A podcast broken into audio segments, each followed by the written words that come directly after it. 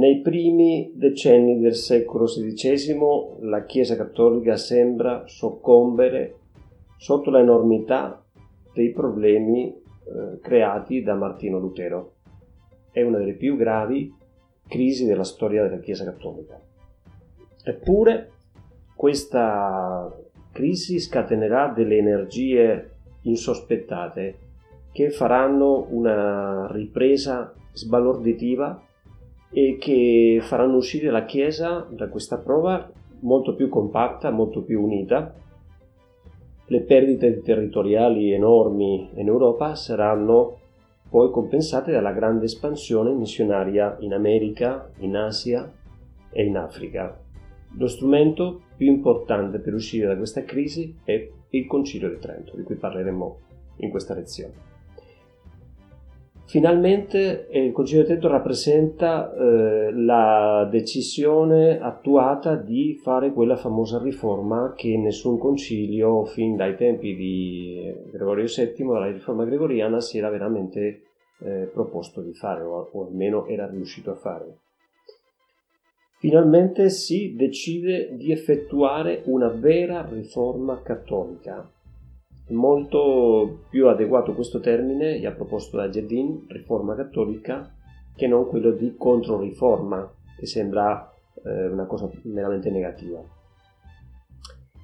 La crisi protestante un, eh, provoca un terremoto salutare per la teologia. Perché? Perché mh, la teologia smette di occuparsi di eh, discussioni erudite, tante volte eh, astruse, per dedicarsi a temi veramente importanti e drammatici come la natura della fede, eh, la, l'ecclesiologia, la natura della Chiesa, il, che cosa è la giustificazione, la grazia, come agisce sulla libertà, eh, che cosa è la predestinazione.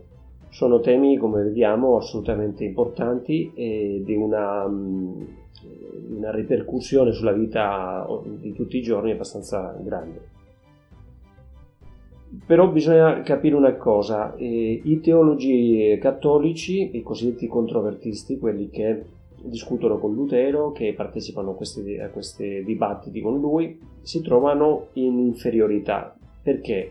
Perché magari riescono a vincere la discussione sul piano formale, però Lutero ha una doppia veste, una veste non solo di teologo ma anche di riformatore, mentre a volte questi, questi teologi eh, si, si, trovano impotenti davanti a, alla necessità di attuare riforme vere che hanno, che hanno viste come necessarie, non potevano cambiare la situazione. Passiamo adesso a parlare e a occuparci di Paolo III Farnese. Il, è un papa che alla morte di Clemente VII viene eletto eh, membro della famiglia Farnese potente amante del lusso, della caccia, dei divertimenti, molto nepotista, però è un uomo intelligente e si rende conto eh, subito della grave crisi che minaccia la Chiesa. Si rende quindi conto dell'importanza di riunire un concilio, di eh, opporre una riforma vera alla riforma che, che propone eh, Lutero e i protestanti. Allo stesso tempo eh, comincia con una serie di misure di tipo disciplinari. No? Nel 1542 si costituisce la, l'Inquisizione, poi nomina eh, dei eh, cardinali capaci, forma anche gli ordini religiosi, vede chiaro che il grande abuso dell'inosservanza dell'obbligo di residenza dei vescovi del cumulo di benefici è uno dei, uno dei nodi fondamentali che bisogna sciogliere. Quindi il merito maggiore di Paolo III è quello di riuscire a superare le tantissime difficoltà che c'erano per convocare un concilio ecumenico.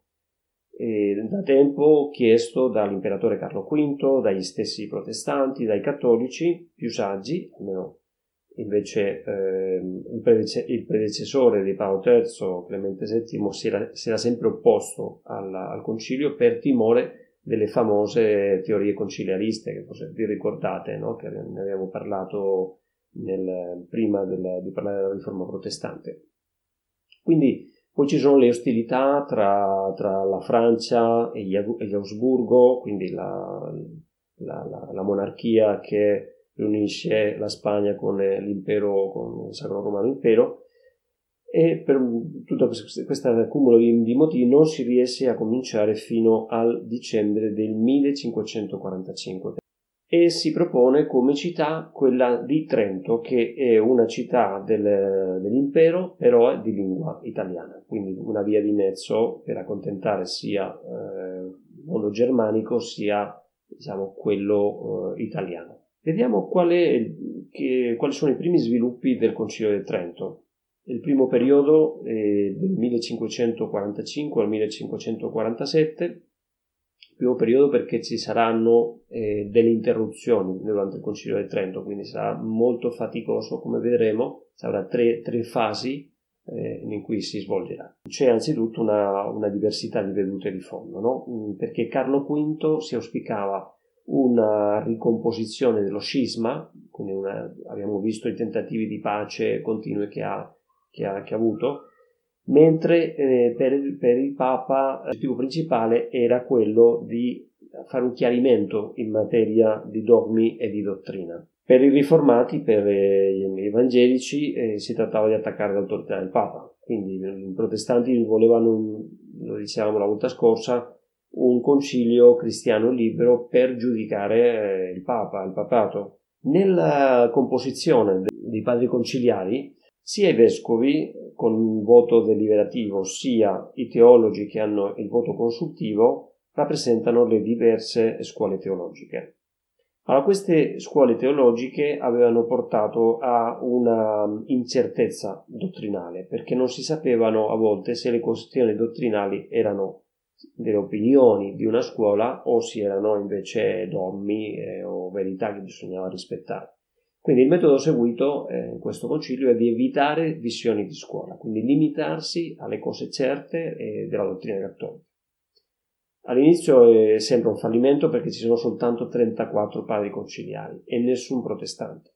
Il Papa non è presente e si decide di affrontare subito due aspetti della questione. Una, eh, quella della riforma della Chiesa, che si chiamerà i decreta de reformazione, che saranno mh, moltissime disposizioni di tipo disciplinare, di tipo canonico, e poi ci saranno anche eh, gli aspetti dogmatici. Allora, per gli aspetti dogmatici si parla di decreta de fide, per cui se voi vedete il, gli atti del Concilio di Trento vedete che è diviso in due, sempre ogni sessione, ogni, ogni periodo è diviso in due parti. Tutto quello che riguarda la parte di riforma, quindi che ha a che vedere con i vescovi, con i sacerdoti, con, con la, le diocesi, con tanti aspetti di, di riforma della vita della Chiesa, e poi i decreti o gli aspetti, le definizioni e le condanne di tipo dogmatico, quindi su aspetti della fede.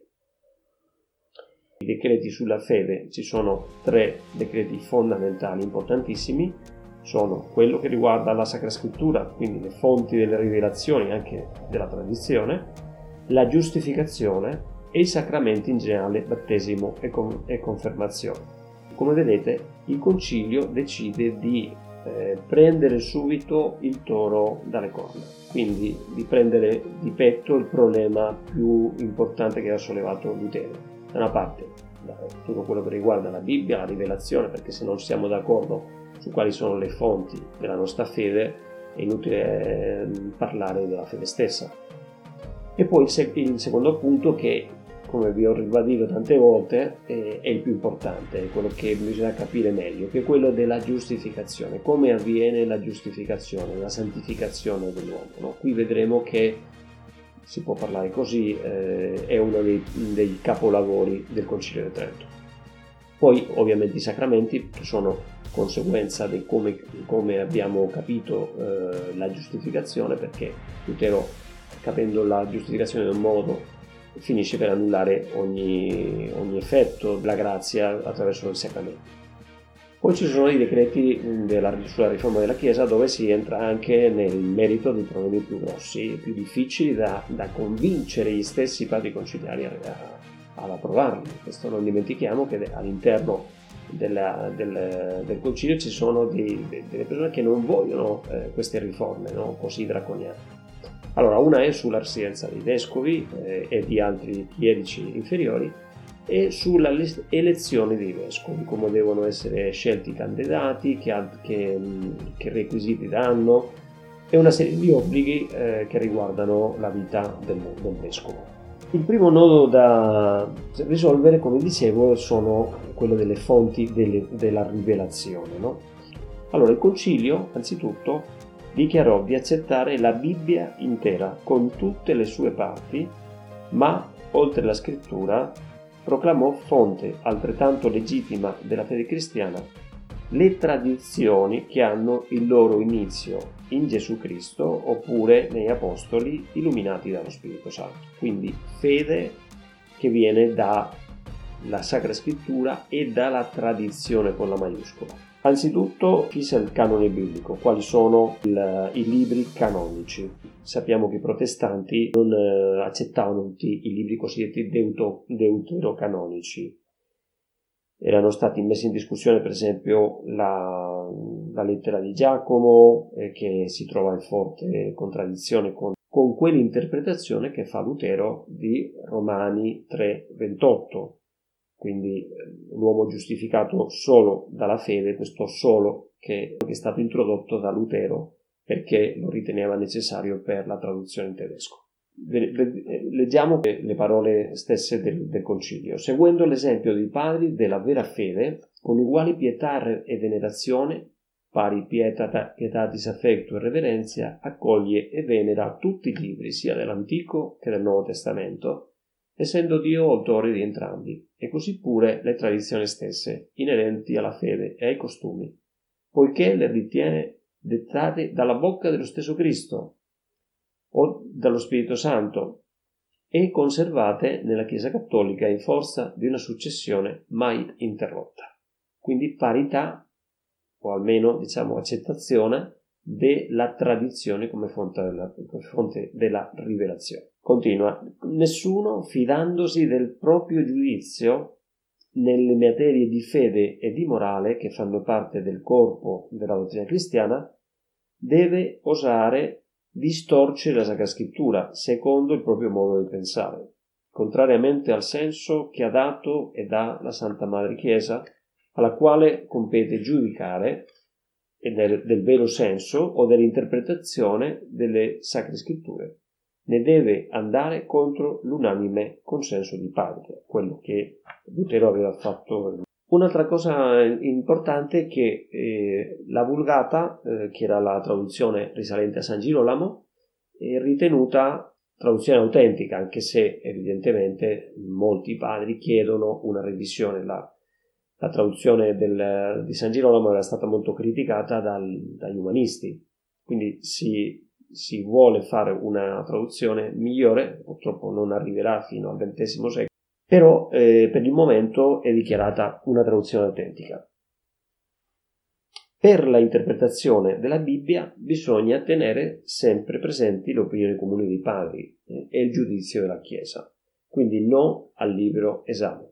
Vediamo eh, adesso il punto centrale, secondo me, di, di, delle discussioni del Concilio di Trento, il, il, capolavoro di cui vi parlavo, il decreto sulla giustificazione.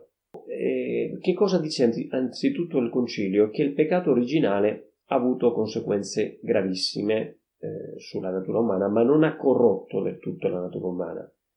La concupiscenza che rimane do, dopo il battesimo, quella inclinazione, quella tendenza verso il peccato non è di per sé peccato. Questo è un punto fondamentale che sappiamo si trovava all'inizio della crisi eh, e degli scrupoli di Lutero. Poi eh, nella, nella, sesta sessione, nel decreto del 13 gennaio 1947, molto importante, si spiega come agisce la grazia, come agisce Dio su, su di noi, come ci santifica. Come avviene la giustificazione, punto di, dal punto di vista cattolico. Il concilio è d'accordo con Lutero che solo Dio ci santifica, quindi non possiamo noi santificarci per le nostre opere, è Dio che ci santifica, questo è vero. Ci santifica perché mediante l'azione di Gesù, senza il nostro merito, lava i nostri peccati e ci santifica.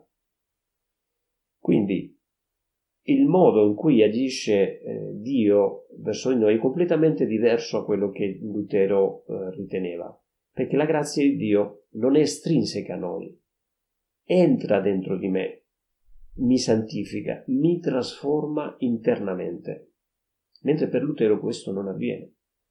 Per Lutero è il perdono di Dio, la giustificazione, l'essere sembrare giusti o essere ritenuti giusti eh, da Dio, avviene perché Dio decide di non imputare il peccato, ma il peccato esiste, lo vede, cioè Dio vede il peccato, vede la, quella persona corrotta, quel peccatore, però decide nella sua misericordia di, di non, non tenerne conto, di guardare da un'altra parte. Ma non, eh, non è così secondo il Concilio di Trento. Secondo il Concilio di Trento quell'uomo non è più un peccatore dal momento che è stato perdonato. Quindi la salvezza non viene dalle opere buone e tantomeno dal rispetto di una legge, è causata dallo Spirito Santo che ci unisce a Cristo, che ci fa membri del suo corpo. Ma per questo non basta solo la fede, ci deve essere anche eh, la carità, quindi eh, le altre virtù. Vediamo però nelle parole del, del Concilio di Trento come si chiarisce questo che sto dicendo. Si legge per esempio la stessa giustificazione che non è una semplice rimissione dei peccati, ma anche santificazione e rinnovamento dell'uomo interiore, per cui da ingiusto diventa giusto, da nemico amico. Quindi c'è una, un rinnovamento, una, una rigenerazione della persona, quindi è completamente diverso come, come guarire proprio la malattia. E Gesù, l'abbiamo visto, attraverso i suoi miracoli, ci ha detto che lui è un guaritore, cioè vuole cambiare, non semplicemente avere pietà delle persone, ma vuole cambiare eh, con la sua grazia lo stato in cui vive una persona. Quindi il, il figlio che era, che era perso diventa il figlio prodigo che torna a casa ed è assolutamente accolto e, e come figlio e quindi riceve tutte le... cioè diventa un'altra volta figlio. Questo, questo è fondamentale. Quindi il peccatore, dopo il perdono di Dio, torna ad essere eh, amico di Dio, figlio di Dio, eh, pieno dello Spirito Santo. Per suo dono, dice, dice sempre in questo, in questo decreto eh, la Concilio di Trento, veniamo rinnovati interiormente nello Spirito e non solo veniamo considerati giusti, ma siamo chiamati tali e lo siamo di fatto, ricevendo in noi ciascuno la propria giustizia, nella misura in cui lo Spirito Santo la distribuisce ai singoli come vuole, e secondo la disposizione e la cooperazione propria di ciascuno. Evidentemente è diverso il livello di, di, di amicizia con Dio, di, di, unione con Dio, che ottiene un peccatore che sì, è stato perdonato, però non, non è che si, si, sente particolarmente contrito, e invece un'altra persona che è molto contrita e che quindi riceve con grandissima gratitudine e amore questo, questo perdono. No? La fede, continua sempre questo decreto, la fede senza la speranza, senza la carità, né unisce perfettamente a Cristo né genera membra vive del suo corpo. Per questo motivo è assolutamente vero affermare che la fede senza opere è morta e inutile. Certo, opere, non opere formali, opere eh, come quelle che effettivamente Lutero criticava, ma opere di carità, opere fatte diciamo con la grazia di Dio. Si rompe appunto eh, in questo modo questa idea di Lutero, questo schema, questo sillogismo che lui cercava di io sento, sperimento dentro di me la salvezza, vuol dire che sono salvato. Sì, ma se non fai opere di carità, se ti rinchiudi nella tua torre d'avorio, anche se hai molta fede, senza la carità, senza la speranza, non c'è, non c'è questa salvezza. Non si deve dubitare della misericordia di Dio, del merito di Cristo e della virtù ed efficacia dei sacramenti, ricorda sempre il concilio in questo decreto, ma nessuno può essere sicuro di aver ottenuto la grazia di Dio. Quindi non, avere, non possiamo avere illusorie sicurezze ritenendoci giustificati e predestinati dalla sola fede, no? quello che, che cercava così, con tanto desiderio Lutero. No? Cioè, se io mi sento, me la sento, mi sento così, se ho questa impressione, questa, questa sensazione di essere stato eh, giustificato, allora sono giustificato. No, perché non possiamo conoscere la nostra predestinazione da nessun modo, a meno che ci sia una specialissima rivelazione che nella storia, nella storia della vita dei santi, ne abbiamo pochissimi esempi. In poche parole, chi vive di fede è partecipe della giustizia, cioè della santità divina, fino ad essere profondamente rigenerato e divenuto giusto santo. Allora, questo diciamo, è, mi preme ripeterlo, vediamo la differenza tra eh, la giustificazione estrinseca di Lutero e la giustificazione intrinseca della cattolica. Quindi questo, se ve lo chiedo nell'esame, non me lo sapete dire, sarete bocciati. Quindi spero che capirete bene. Differenza tra giustificazione estrinseca, non entro dentro di te, non ti trasformo, non ti rigenero, semplicemente guardo da un'altra parte, e giustificazione intrinseca. La grazia entra dentro e, e, e pulisce come si pulisce, si disinfetta il virus, no?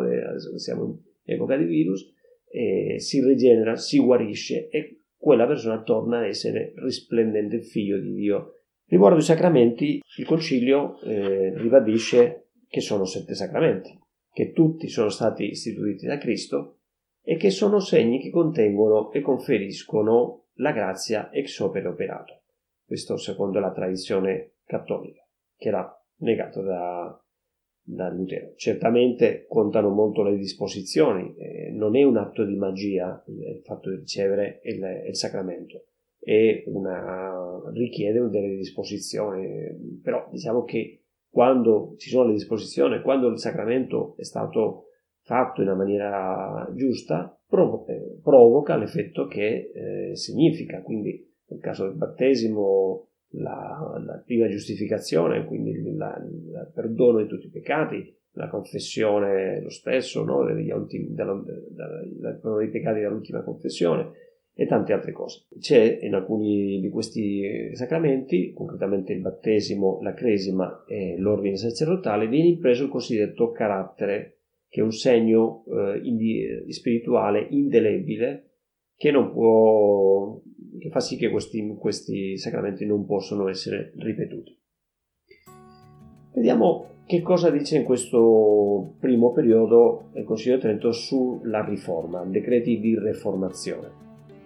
Anzitutto sancisce l'obbligo della eh, residenza dei vescovi, ma anche di tutti i titolari di benefici. Quindi non può essere più eh, il caso, del vescovo che vive nella sua città, mm, pieno di comodità, eccetera, mentre diciamo, i suoi eh, diocesani, eh, quindi la diocesi della quale è vescovo, si trova magari dall'altra parte d'Europa o addirittura mm, quando si fa l'evangelizzazione dell'America dall'altra parte dell'oceano, della quale non sa nulla e non si preoccupa nulla. No, l'ordinario diocesano deve risiedere nella sua diocesi, deve essere vicino ai suoi, suoi, fedeli. Ovvia, ovviamente questo porta a eliminare l'accumulazione di benefici perché non puoi essere allo stesso tempo in diversi posti. Quindi um, ogni persona deve avere al massimo un beneficio, dice concretamente il Concilio. Un uomo si deve ritenere fortunato se riesce a governare bene con frutto una sola Chiesa ottenendo la salvezza delle anime c'è l'obbligo di visitare ogni anno alcune, molte delle chiese della diocesi eh, e per accedere a qualsiasi ordine o beneficio ecclesiastico i candidati devono essere esaminati e trovati idonei. I vescovi devono essere scelti tra persone assolutamente degne. Il concilio di Trento si ferma qua, la prima parte, perché c'è un'epidemia di tifo a Trento. Allora il Papa decide di spostarlo a Bologna e, ma dopo alcuni mesi di lavoro senza mettere alcun decreto, eh, Paolo III sospende il concilio e nel 1949 e muore poco dopo. Il suo successore si chiama Giulio III, è un altro papa abbastanza nepotista, mondano, tuttavia è una persona molto capace e subito capisce che bisogna riconvocare il concilio di Trento e nel 1551 riparte la seconda fase del concilio di Trento. In, questo, in questa occasione c'è un piccolo gruppo di protestanti e, e invece la, la, la rappresentazione dell'episcopato tedesco è imponente i decreti di fede, vi ricordate, no? le, due, le due aspetti, fede, eh, decreti di fide e de, i decreti di riformazione.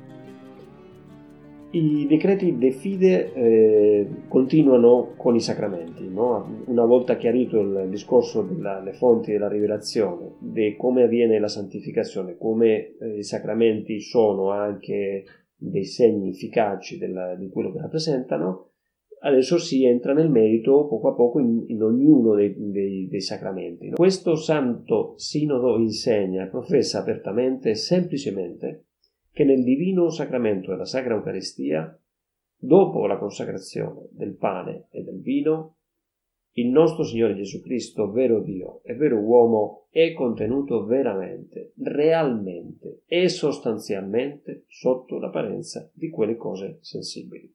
Quindi niente impanazione, niente diciamo, simbolismo, c'è una vera presenza reale, eh, sostanziale, materiale di Cristo, l'Eucaristia. Dichiara anche il Concilio che il termine transustanziazione è molto appropriato, aptissime, per designare la completa conversione della sostanza del pane e del vino nel corpo e sangue di Cristo. Quindi di conseguenza la eh, Chiesa Cattolica ribadisce la massima riverenza, la latria, il termine tecniche, tecnico, che è un tipo di venerazione, di adorazione verso il Santissimo Sacramento e la sua conservazione. Quindi dopo la fine della messa, comunque, una volta che si è trasformato, non è che c'è un, una regressione del corpo Cristo perché rimane, si è trasformato come, come, come si trasformano altre cose, no?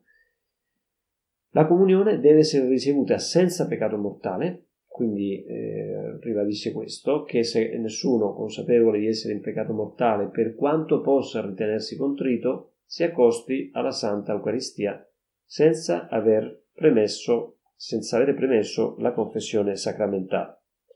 Quindi si, eh, si condanna la dottrina riformata secondo cui eh, la presenza delle, dell'Eucaristia avviene soltanto durante la messa e anche eh, quell'idea che la remissione del peccato avviene con, diciamo, senza la confessione, meramente eh, ognuno per conto suo. Quindi veniamo adesso al punto eh, sulla penitenza. Entriamo più in profondità anche in questo sacramento. È un sacramento istituito da Cristo, la prima cosa, necessario perché a qualsiasi uomo macchiato da peccato eh, mortale ha bisogno di questo sacramento per conseguire la grazia e la giustizia, la santità. Non è un solo ricordo del battesimo, come professava la dottrina luterana, e ha tre parti ben, ben eh, differenziate, la contrizione, la confessione e la soddisfazione. Vediamo cosa dice sulla contrizione, perché la contrizione sappiamo che è un punto centrale nella, nella visione di, di Lutero su, sulla giustificazione, no? In fondo il sentirsi peccatori, chiedere perdono a Dio, eh, per lui è già diciamo, la via della, della fede, la via di ottenere la, il perdono. Quindi la condizione che occupa il primo posto tra gli atti del penitente, dice il concilio in questa sessione, è il dolore dell'animo e la riprovazione del peccato commesso, accompagnati dal proposito di non peccare più in avvenire. Questo atto di contrizione è sempre stato necessario per domandare remissione dei peccati quindi non è vero questo che pensava Lutero che alcuni andavano a confessare e ricevevano, ricevevano la soluzione senza nessun tipo di pentimento, eh, come se fosse quasi un atto di, appunto, di magia, no? Di, no? sempre è stato necessario la contrizione, senza contrizione il, sacramento invalido, no? è sacrilego, insomma. Per domandare remissione dei peccati, e nell'uomo caduto il peccato dopo il battesimo Esso prepara alla remissione dei peccati solo se accompagnato dalla fiducia nella divina misericordia e dal desiderio di adempiere tutte le altre condizioni richieste per ricevere nel modo dovuto questo sacramento. La contrizione, differenze e similitudini con la giustificazione protestante. Allora, anzitutto, eh, la contrizione necessaria va accompagnata della, dalla fiducia nella misericordia, ma non è un'autosoluzione, quindi richiede un atto oggettivo esterno si diceva una sentenza liberatoria che certifichi in qualche modo la remissione del peccato. Perché come posso essere io sicuro che la mia contrizione è stata sufficiente per ricevere il perdono di Dio, che mi sono veramente pentito? Questo era il tormento continuo di Lutero, no? Allora, questo cercava diciamo, il segno della fede che al di là del suo stato psicologico fosse oggettivo. Invece noi abbiamo bisogno di qualcuno che dica sì, hai adempiuto quello che, che dicevi, se sei veramente pentito, allora il tuo peccato effettivamente è rimesso. Questo è un, è un gran dono no? per, per, la tranquillità anche psicologica di tutti noi. Per questo la soluzione è considerato eh, così un, un, vero atto giudiziale. Questo adesso diciamo, non è politicamente corretto se, se vogliamo no? parlare della confessione in questi termini, però, però è così perché è a difesa della dignità dell'imputato. Quindi avviene veramente, è stato giudicato ed è stato dichiarato assolto, cioè non c'è più questo peccato. Quindi questo è una, un atto liberatorio, no? un atto liberatorio. Quindi la contrizione perfetta richiede anche il desiderio di confessarsi appena possibile.